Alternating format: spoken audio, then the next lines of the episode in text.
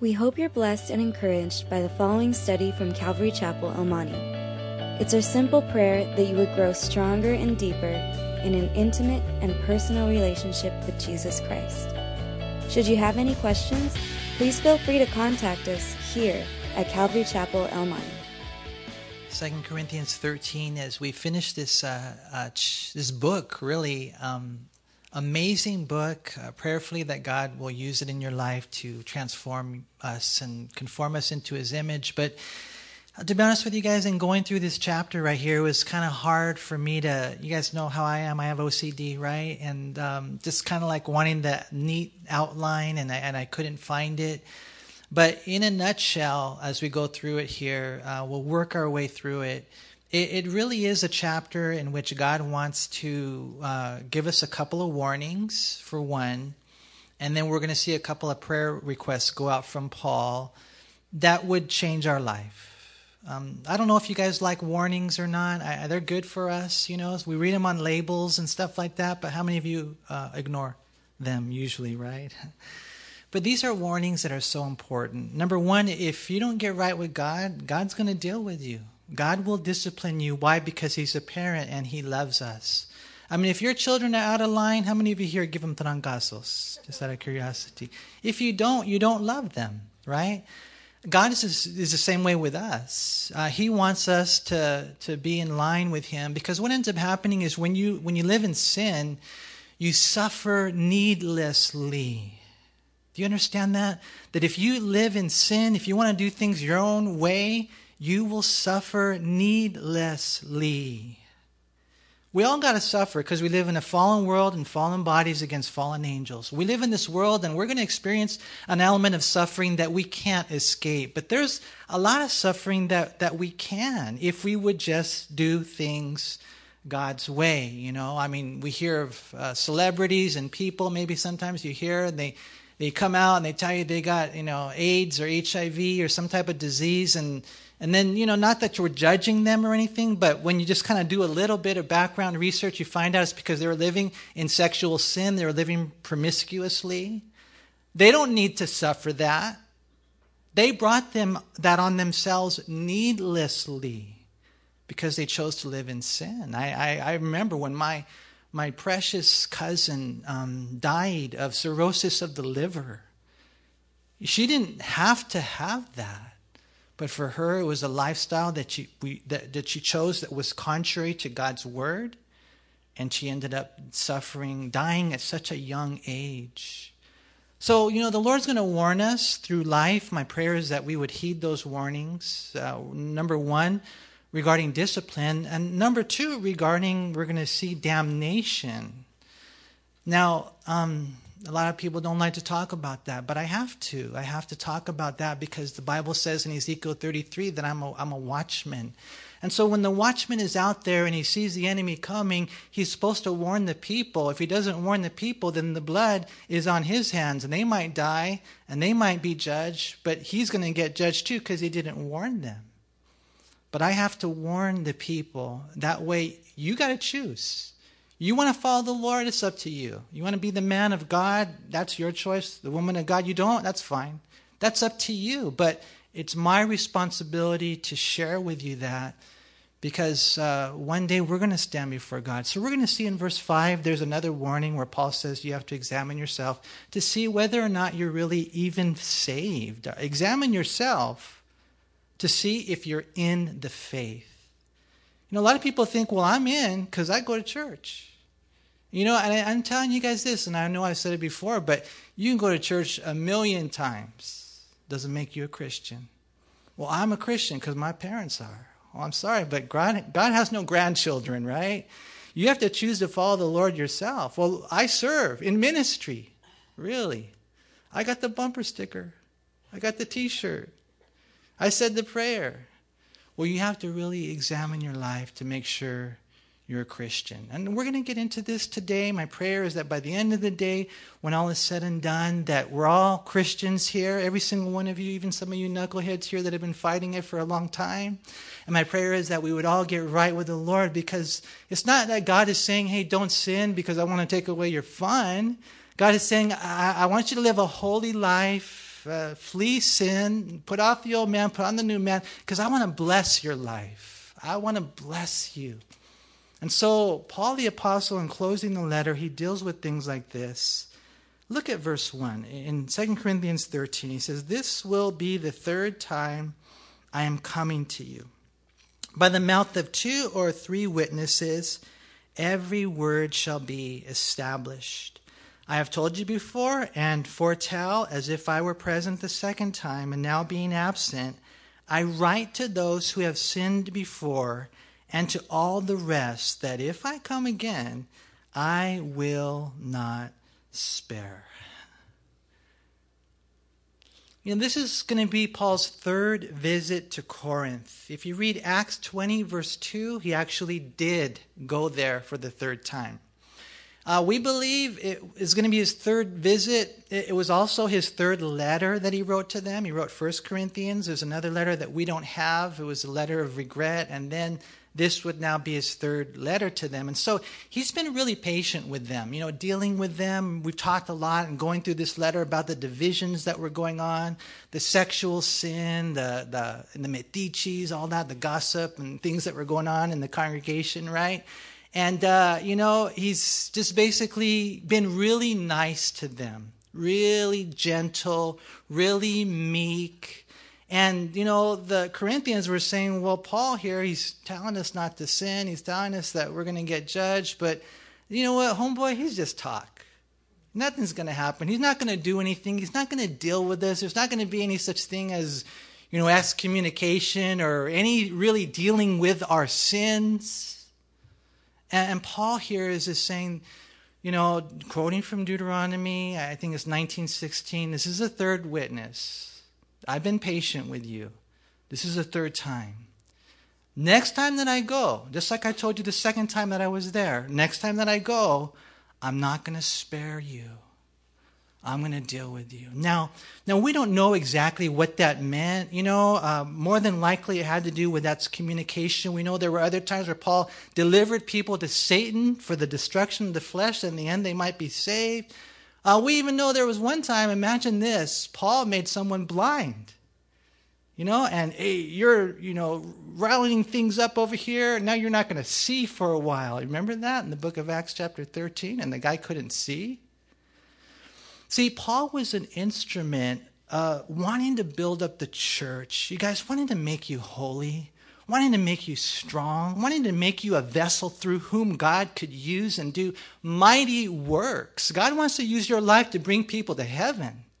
God wants to bring your use your life to, to mend marriages, to you know break the chains of sexual addiction, pornography, drugs, alcohol. You know, God wants to turn the hearts of the fathers back to the children. God wants to do a great and mighty work, and He wants to use our lives. But we got to get right with Him. We got to be holy. And so here, Paul, in writing to them, he's warning them. He's saying, you know what? I've taught long enough. Next time I come, if your life is not right, then I'm going to have to exercise my apostolic authority that I've been given for your edification, for the edification of the church, and I'm going to have to deal with you. And you know, for us as parents, you guys know how that is. When your kids get out of line, the first thing is, hey, don't do that. Right? And then, you know, they do it. And then what do you do next? I'm going to count to 10. One, two. Don't do that, okay? You know, we're so patient with our children. And man, I tell you what, I hated spanking my kids. I did. I hated it. It hurt me more than it hurt them. I'm serious. And I know kids don't believe us when we say that as parents, you know, but you know, sometimes it would cross the line where you had to do that. You had to bring them over here, you had to put them over your leg, and you have to tell them what you're doing, why they're doing it, what they did wrong. You got to make it clear. And then you have to take that rod of correction to their seat of understanding. You have to, you have to spank them. And I know the world tells you, oh, don't spank them. You know, if you have that mentality, more than likely your kids need to be spanked. Let someone else spank them, please. Because what ends up happening is it ruins them and it ruins everybody around them. If you don't discipline them, then they won't be disciplined. Get it? That's the way God deals with us. And so we have to heed the warnings. Maybe you're here today and the Holy Spirit has been speaking to you about getting your life right. And, you know, you're still alive, you're still having fun, you're still involved in ministry, you're still whatever it is, you fill in the blank, and you think God's not going to do anything. And you want to know something? Discipline is already on its delivery, it's on its way to you, unless you get right. You got to heed the warning. I read a story about a man who had a, a little boy that was getting older, and he would go down around the block to his friend's house to play football. And so, as the little boy got older, the, the dad said, Okay, when you get there, I want you to call me. And so, the little boy, first time he went, he got caught up in playing football, and he didn't call dad. So, dad called him and he said, Hey, what's up? You know, why didn't you call me? And the little boy's all, Oh, I'm sorry, dad, I forgot. I was scoring touchdowns over here, right? And so the dad said, Okay, next time you got to come home. I'm going to punish you. I want you to learn to call me when you get there. Sure enough, it wasn't that much longer. The little boy went and he didn't call his dad. And so what ended up happening was uh, the dad um, said, Lord, what should I do? This little boy obviously is not paying attention to me. And so what he did was he got the phone and he's about to call and he says, Lord, help me to deal with him as you deal with me. And so what he did was he called his little boy and then he hung up. So it only rang one time. So sure enough, a few minutes later, the boy calls dad and he says, Hey, dad, I'm here. And then the father says, Well, what took you so long to call me? He said, I forgot. I was playing football. But then I heard the phone ring. And then I remembered. and now I'm calling you back. Maybe you're here today and you have forgotten that God is a holy God. You've forgotten. And you're playing football. And you're scoring touchdowns. And now the phone rings. What are you going to do? What am I going to do? You know, my prayer is that we as a church would be a holy church Look what he says right here again in verse 2 I've told you before and foretell as if I were present the second time and now being absent. I write to those who have sinned before and to all the rest that if I come again, I will not spare.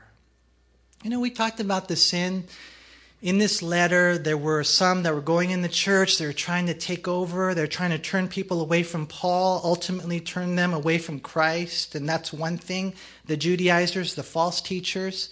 Another thing that we spoke about last week, if you go to chapter 12, look at verse 20. Again, we read this last week. 12:20 For I fear that when I come I shall not find you such as I wish and that I shall be found by you such as you do not wish lest there be contentions, jealousies, outbursts of wrath, selfish ambitions, backbitings, whisperings, conceits, tumults. Um, most commentators believe that that's just the whole the spirit of division in the church. People are talking smack behind others' back. I mean, just it's a really ugly place. If he goes on in verse 21, lest when I come again, my God will humble me among you, and I shall mourn for many who have sinned. There's that word, sinned before and have not repented of the uncleanness, fornication, and lewdness which they have practiced. Most people believe that the problems in the church were sins of division and sexual sins. And those are two common sins in a lot of churches. You know, I know there's not a lot of us here, but I wouldn't be surprised if there are some people here just caught up in sexual sin. You know, it's hard nowadays in one sense, huh? The pornography is everywhere. I mean, you turn on the television and you got commercials and they're showing it way too much, man. And, you know, the TV programs we watch, and what does that do? That feeds that part of us, that heart. And what ends up happening, you know, guys, uh, next thing you know, they're looking at their phones they're engaged in sexual sin. It's not just guys, it's girls. Maybe you're here today and you're living in sexual sin. You know, we talked a little bit about this uh, last week, and uh, just I hope that it's clear to you that that that is wrong, that you need to stop, you need to make yourself accountable, talk to somebody if you need help, prayer, but it's a trap. You know, because what God did was God created sex uh, for, for you and your spouse. And what it is is a bonding thing. You know, when you get together with your spouse, it's beautiful. It's amazing the gift that we have of sexual intimacy. Hebrews chapter 13, verse 4, it says that marriage is honorable, that marriage bed is honorable. But fornicators and adulterers, God will judge. And so, you know, we got to deal with this. I pray you would know that, that you can wait on the Lord and you can be with the person that God made you to be with. And that way, one day, you can bond with them and God will bless and it will be beautiful. See, those were the things that were, were going on in Corinth. And Paul said, when I get there, I'm going to have to, I'm going to have to deal with these things. Maybe you're here today and there's just something going on inside of you, something that you're struggling with. And it can be so many things. It doesn't have to be sex, drugs, alcohol. I mean, it could be pride. It could be that you're not praying the way you should. I mean, uh, one thing I've noticed in life, I've noticed this about life, is that life has a way of cluttering um, ourselves up. I mean, how many of you here, like at least once a year, you have to go through your house and you have to get rid of all the stuff that just kind of accumulates? You know what I'm talking about? I mean, some of you here, you got so much clothes that you can't even find the t shirt that you really like. And so every once in a while, I don't know about you, but I have to go through and I, oh, I got to get rid of this, get rid of this, get rid of this, and then, oh, it's nice. I think we have to do that in our life. We have to take spiritual inventory and, and remove the things that, that, that don't belong.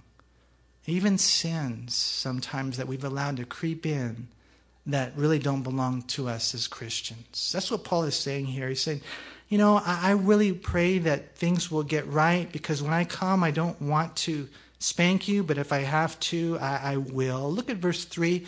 Since you seek a proof of Christ speaking in me, who is not weak towards you, but mighty in you.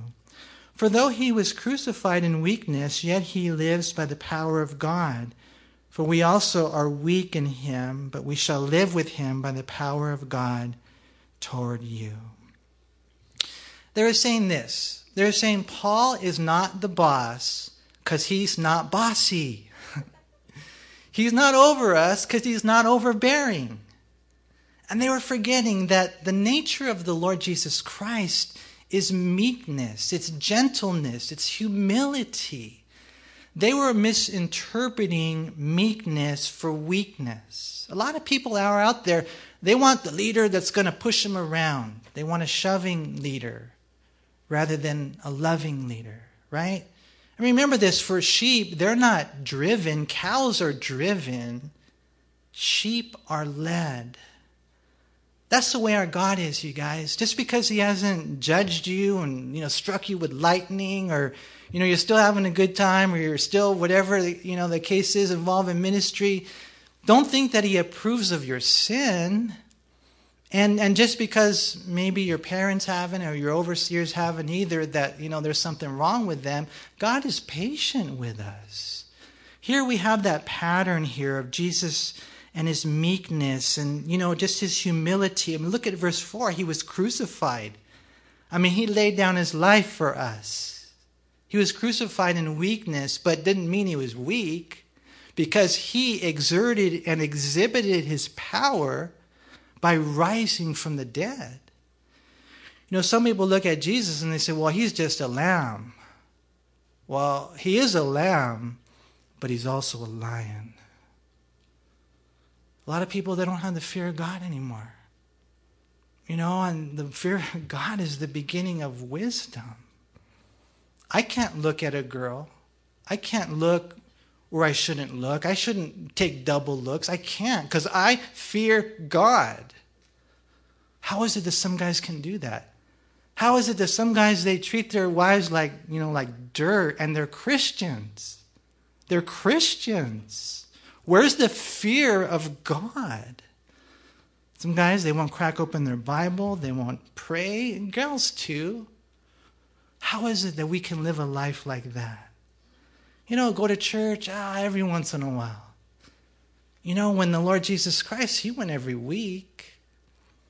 You know, I think that when you look at this right here and we see the way the Lord is so patient with us, please don't misinterpret that, you guys. That that meekness is is not necessarily weakness. He has the power. And in verse 4 he says, "And we're also weak in him, we shall live with him by the power of God toward you." And so the day would come when eventually they would be disciplined. How many of you here want to get spanked? How many of you here, and I, and I know for some here, I got to be really careful with this, because some of you were beaten up by your parents, man. You're like, Manny, don't talk to me about that. I understand that. My heart goes out to you. Some of you here, however, it was healthy. I mean, you needed a spanking and you got it, and it was good. Some of you here got socked in the face. That's not what I'm talking about, okay? but, um, you know, in looking at this, it's the way that, that God deals with us. I don't know about you.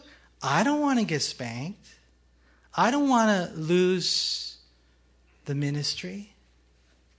I don't want to lose my, my wife, my kids, my joy, my health, my job. I'm not saying that everybody that, you know, loses their job or their health is being disciplined by God, but but sometimes you have to search your own heart. We have to get right with the Lord because if not, He's going to deal with us. And it's funny because sometimes people are being disciplined and they still won't repent. You know, I think of David and I think, wow, if that can happen to him, that can happen to any of us. We know David fell into sexual sin. And, you know, the Lord forgave him, and the Lord will forgive you. The Lord will forgive us, right? But David's life was never the same. When Nathan came and he spoke to David and he said, The Lord's put away your sin, you're not going to die, but the sword will never depart from your house.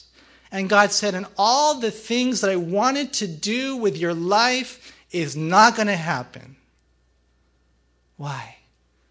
Because they didn't get right. He, he didn't think of that when he went and just did his own thing. You know, when we sin, do you think that it's not going to affect your kids? Don't you love your kids? Don't you care about them? They're going to pay the price. You're going to pay the price. Well, things are going good. I'm still king. Yeah, but I had so much more for you. So, my prayer, you guys, is not, we can't be perfect. I understand that. We're going to slip. We're going to stumble. We're going to fall by accident but man don't don't continue in it don't go into sin with uh, eyes wide open ah que sera sera ain't no thing you know but chicken wing oh yeah it's a lot more than the chicken wing let me tell you it's sin it's diecast rebellion against god the thoughts that you think the words that you speak sometimes the actions and decisions that you make god sees all that and so we have to walk circumspectly my prayer is that you guys, we would live holy lives. Okay? There's a warning regarding discipline. But look at verse 5. He says, Examine yourself as to whether you are in the faith. Whoa. Test yourselves. Do you not know yourselves that Jesus Christ is in you? Unless indeed you are disqualified. They were examining Paul. You know, they kind of got out the whatever, the microscope, the telescope. You know, they started talking and they started looking at Paul. And in retrospect now, we know Paul was pretty right on, huh? He wrote 13 letters of the New Testament. So much of the book of Acts was about this guy. Jesus himself commissioned Paul. And here they were just examining Paul. When all along, what the Lord was saying, you need to examine your own life. And that's a lot of times what God is saying to us. And of course, you know, for those of us that are Christians, you know, we have to say anything that doesn't belong, God, I'm going to get rid of it. It's just clutter. I don't need it. It's a weight. It's baggage. It'll slow me down. It's, you know, you get rid of it. But, but for those of us that maybe come to church, you know, are you really, truly saved? You know, I've been a Christian now since 1989, and, and for most of my life, I, I've never had like any doubts about whether or not I'm really a Christian. But I have to admit, there have been a couple of times where, you know, the Holy Spirit just, just kind of made me look deeper, look longer in the mirror, really search my heart. You know, just because you're a pastor doesn't mean you're saved, right?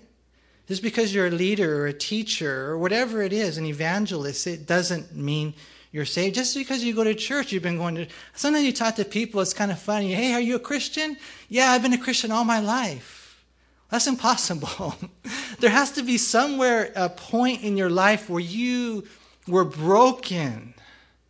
You were busted. You were humbled. You were just devastated with the realization that you're a sinner on your way to hell and you, you need a Savior.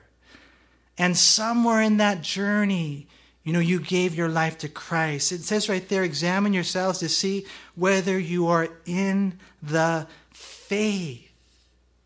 Somewhere in there, you express faith in Jesus, the one who shed his blood and died for you on Calvary. They put him in a grave and he rose again. And you said, Jesus, my life is yours.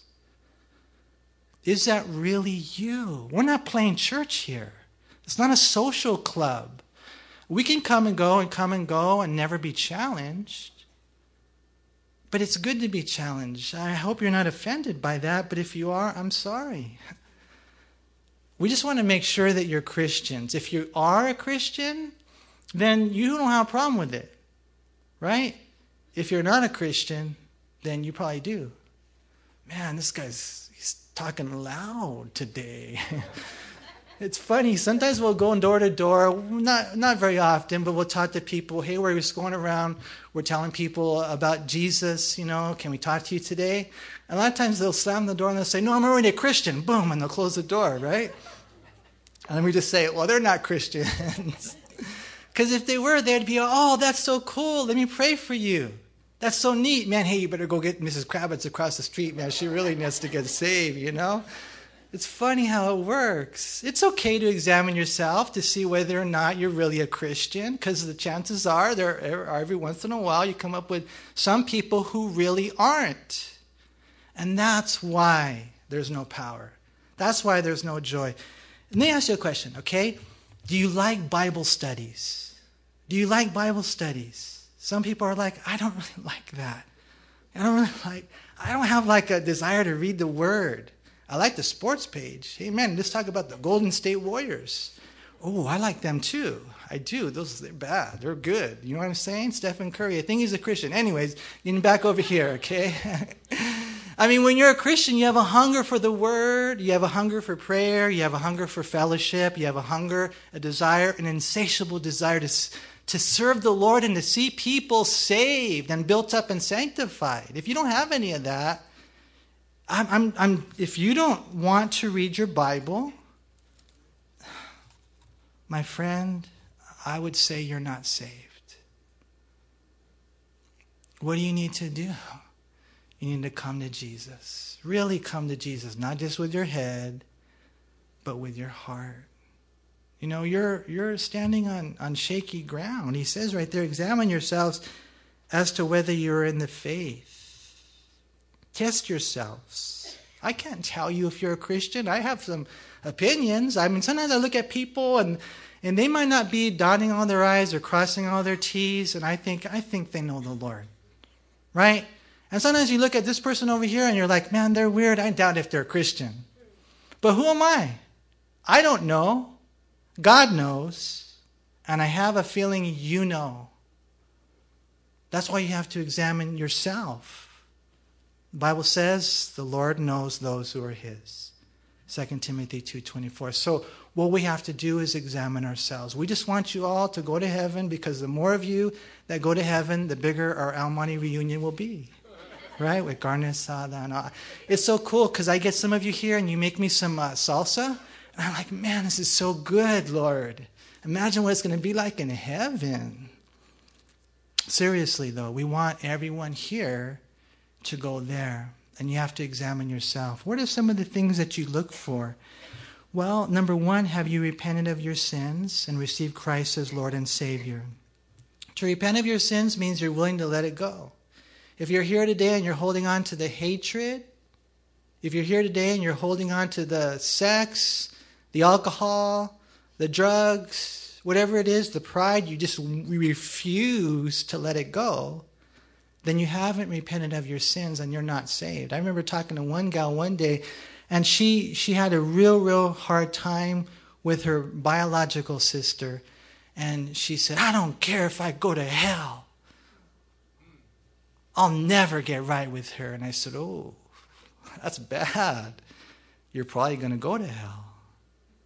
You got to repent of your sins. Be willing to let it go and receive Christ as Lord and Savior. The, the gospel, He died for you, He paid the price. It's not by works, it's by faith. That's where it starts. That's one thing you have to look at. Another thing is do you have the inner witness? The Bible says in Romans 8:16 the Spirit himself bears witness with our spirit that we are children of God. So when you get saved, the Holy Spirit comes and lives inside of you and he tells you you're a Christian, you know, and it's beautiful, man, when it's really the Lord, not just you, but it's the Lord and he bears witness. You have the inner witness, you have the witness of the word, and then you have the outer witness, right? And what did Jesus say? Jesus said you would know them by their church attendance. He's keeping it. No, he would know them by their bumper stickers right? You would know them by their t shirts. No, you will know them by their fruits, right? He said that in Matthew chapter 7, verse 16, and Matthew chapter 7, verse 20. 1 John chapter 2, verse 3 says, Now by this we know that we know him if we keep his commandments. Are you keeping his commandments? I'm not talking about living a perfect life, but if your pattern is sin, then you got to search deeper. That's why the Bible says no liar, no drunkard, nor fornicator, no homosexual, those types of people, no covetous person, they won't go to heaven because that becomes their identification. Not that a Christian can't lie or a Christian can't covet because it happens from time to time. But when it dominates your life, then that becomes the identification of who you are. You're a, you know, a liar then the Bible says you haven't really repented. That, that person, they, they don't really know the Lord. And their witness, their outer witness, manifests where they really are. You know, it's a scary thing to read, but in Matthew 7, in verse 22 and 23, it says, Many will say to me in that day, Lord, Lord, have we not prophesied in your name, and cast out demons in your name, and done many wonders in your name? And then I will declare to them, I never knew you. Depart from me, you who practice lawlessness. Imagine that, you guys. Man, some people, they stand before the Lord and God, I was prophesying. And you guys know what prophesying is. That means you're a mouthpiece for God. You're foretelling your, the future. You're foretelling the word of God. I was casting out demons. When was the last time you cast out a demon? You know, but imagine that there are going to be some people who stand before God in that day having done all these things, and Jesus is going to say, Get out of here, depart from me, because I never knew you. And so, what are we doing here today? I'm just praying that we would examine our life. At the end of the day, um, what does he say right there? He says, Test yourselves in verse 5. Do you not know yourselves that Jesus Christ is in you? To me, that's, that's like the key. Am I like Christ? Because if I'm like Christ and if I'm manifesting that, you know, perhaps to my wife, I have to be Christ to her. A lot of husbands are antichrist to their wife. Do you know the Lord? When you look at your life and you look inside, Jesus lives in you. If you're really saved, then people will see. You will see. And my prayer, you guys, is that you, everyone here, will really know the Lord. That you will repent of your sins and receive Him as Lord and Savior. You put your faith in Jesus. It's not a religion, it's not by works. It's a gift that God wants to give to you today. You want a free ticket to heaven? Jesus paid the price and he shed his blood and he died for you. All you have to do is receive this gift. And you do that by faith, the Bible says. You see, when we want to see people change, we, we got to warn them about discipline. We got to warn them about, about disqualification or damnation. You know, we read in verse 6, Paul says, But I trust that you will know that, that we are not disqualified. Hopefully, eventually, they understood that Paul was the real deal.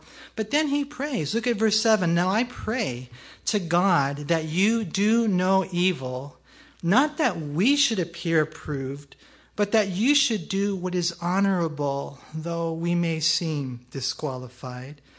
For we can do nothing against the truth, but for the truth. For we are glad when we are weak and you are strong. So, how can we make a difference? How many of you here want to be used by God to help your fellow Christian? Raise your hand. Okay, if not, sit in the back, okay? How many of you here want to be used by God to help people become Christians? I think we all do, right?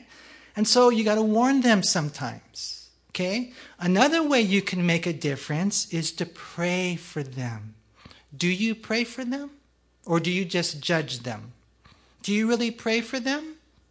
Right here, Paul prays for them. I pray to God that you do no evil.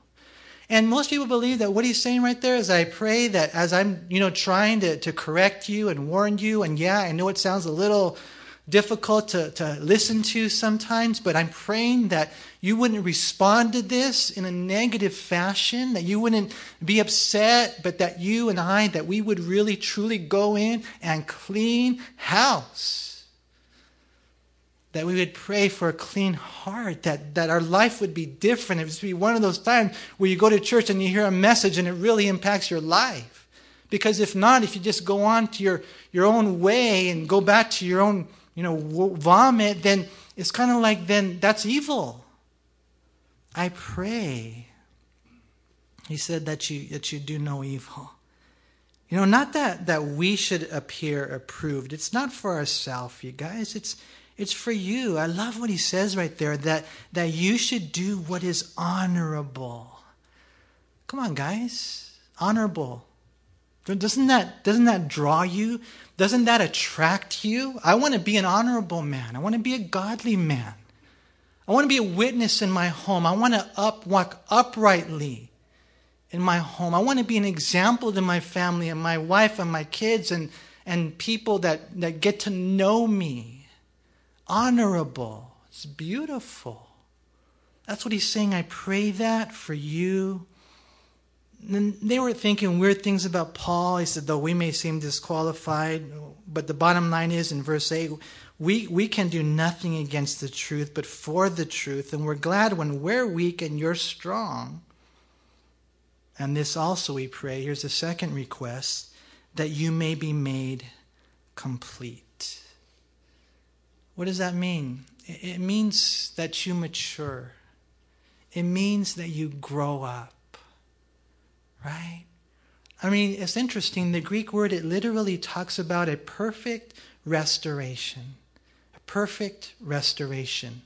Because what had happened was the Corinthians, they had struggled a lot and they had sinned a lot and, you know, crazy things, man. The enemy came against them and they fell on their face and they, you know, had a hard time with Paul and all that kind of stuff. And, and, and Paul here is just saying, but I'm praying for like a full on comeback, perfect restoration.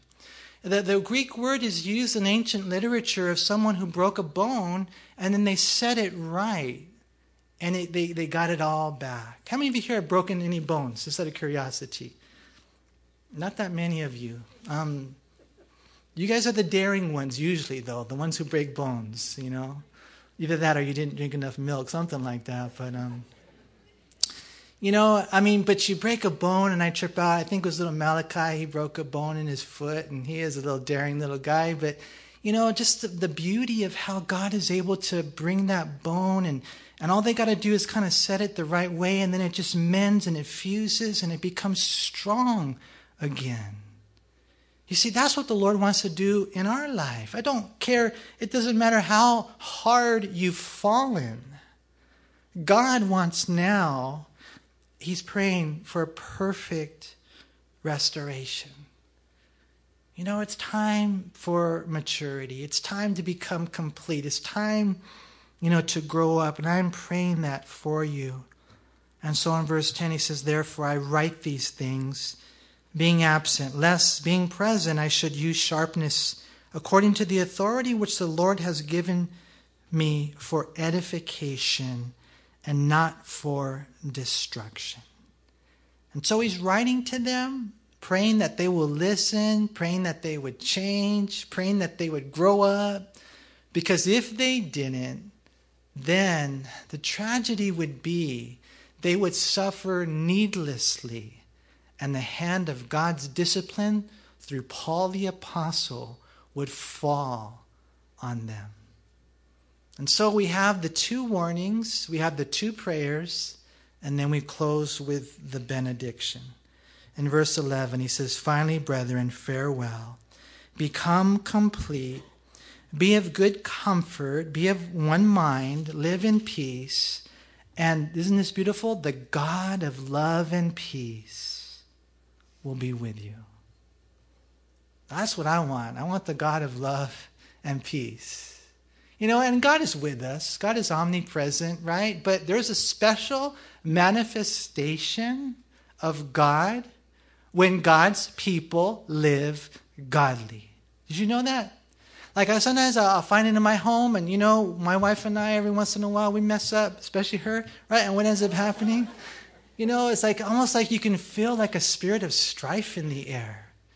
And I always tell her, and I tell my kids, I says, no, our home belongs to Jesus Christ. And our atmosphere in this home is going to be an atmosphere of agape love, whether you like it or not. Go to your room, sweetheart. No, I'm just joking. I don't do that. but you know what I'm saying? I'm saying that God will manifest himself in a, in a special way, the God of love and peace will bless you with that love and peace when you live. Basically, what he says right here is maturity, unity. It's almost like family. See, this is how he closes. This is what he wants to end with. I pray that we would never forget that. Because really, the church is a family, whether you're just the ones there in Corinth or you're from church to church, like Todd said. Here he is. He comes in here, what, twice a year, and he says, You guys feel like family? Because we are. We are. And that's why he says there in verse 12 greet one another with a holy kiss. All the saints greet you. I mean, you guys should say hi to each other. Sometimes they go in and we're like, like that. Come on, say hi. High five. For us, we probably say more of a holy hug, right? Uh, holy hug. I mean, but you can. I know Mark kissed me the other day. Where's Mark at? No, he's not here. Oh, yeah, he kissed me. I'm like, that's weird. No, I'm just joking. I didn't say that. I didn't tell him at the time, but he melted my heart. I'm like, man, praise God, you know? And so every once in a while you'll get like a holy kiss like that. Hopefully the guys don't do it with the girls and not on the lips and stuff like that. But you know, I mean, you know, just a beautiful, warm embrace. You guys were family. There needs to be unity, maturity. And, and then just at the end of the day, I just love the way that he closes it. He says, The grace of our Lord Jesus Christ. How many of you need grace? And the love of God. How many of us need love? And the communion of the Holy Spirit be with you all. Amen. And there you have the Trinity Father, Son, Holy Spirit. Grace, love, fellowship with Him. What a beautiful way to end the letter. And again, the same message, man, that God, all of God, that God would be with you right? Go therefore and make disciples of all the nations, baptizing them in the name of the Father and the Son and the Holy Spirit. All three persons of the Godhead. We want all of Him to be with us as we go on our way and as we face our challenges. Amen. Amen. So if you need Christ, maybe you just need to come back, you need to repent, you know, do that right now. Do that right now as we close in prayer and worship. You know, uh, where's Jimmy and Tina at? I think, yeah, they're here. Um, they, they sang a real neat song earlier about getting on our knees. And, and you guys, if you need to get on your knees, go for it. Maybe we'll even dim the lights a little bit. so that no one films you and puts it on Facebook or whatever. Yeah, finally, they're getting their life right with God. Was joking.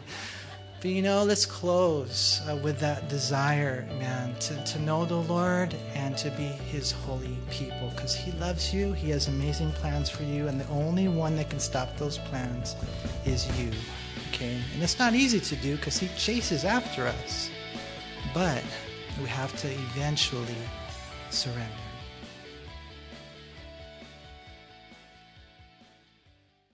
We hope you were encouraged by this study. If you have any questions, please call us at Calvary Chapel El Monte at air code 626 454 3414. Remember that Jesus loves you.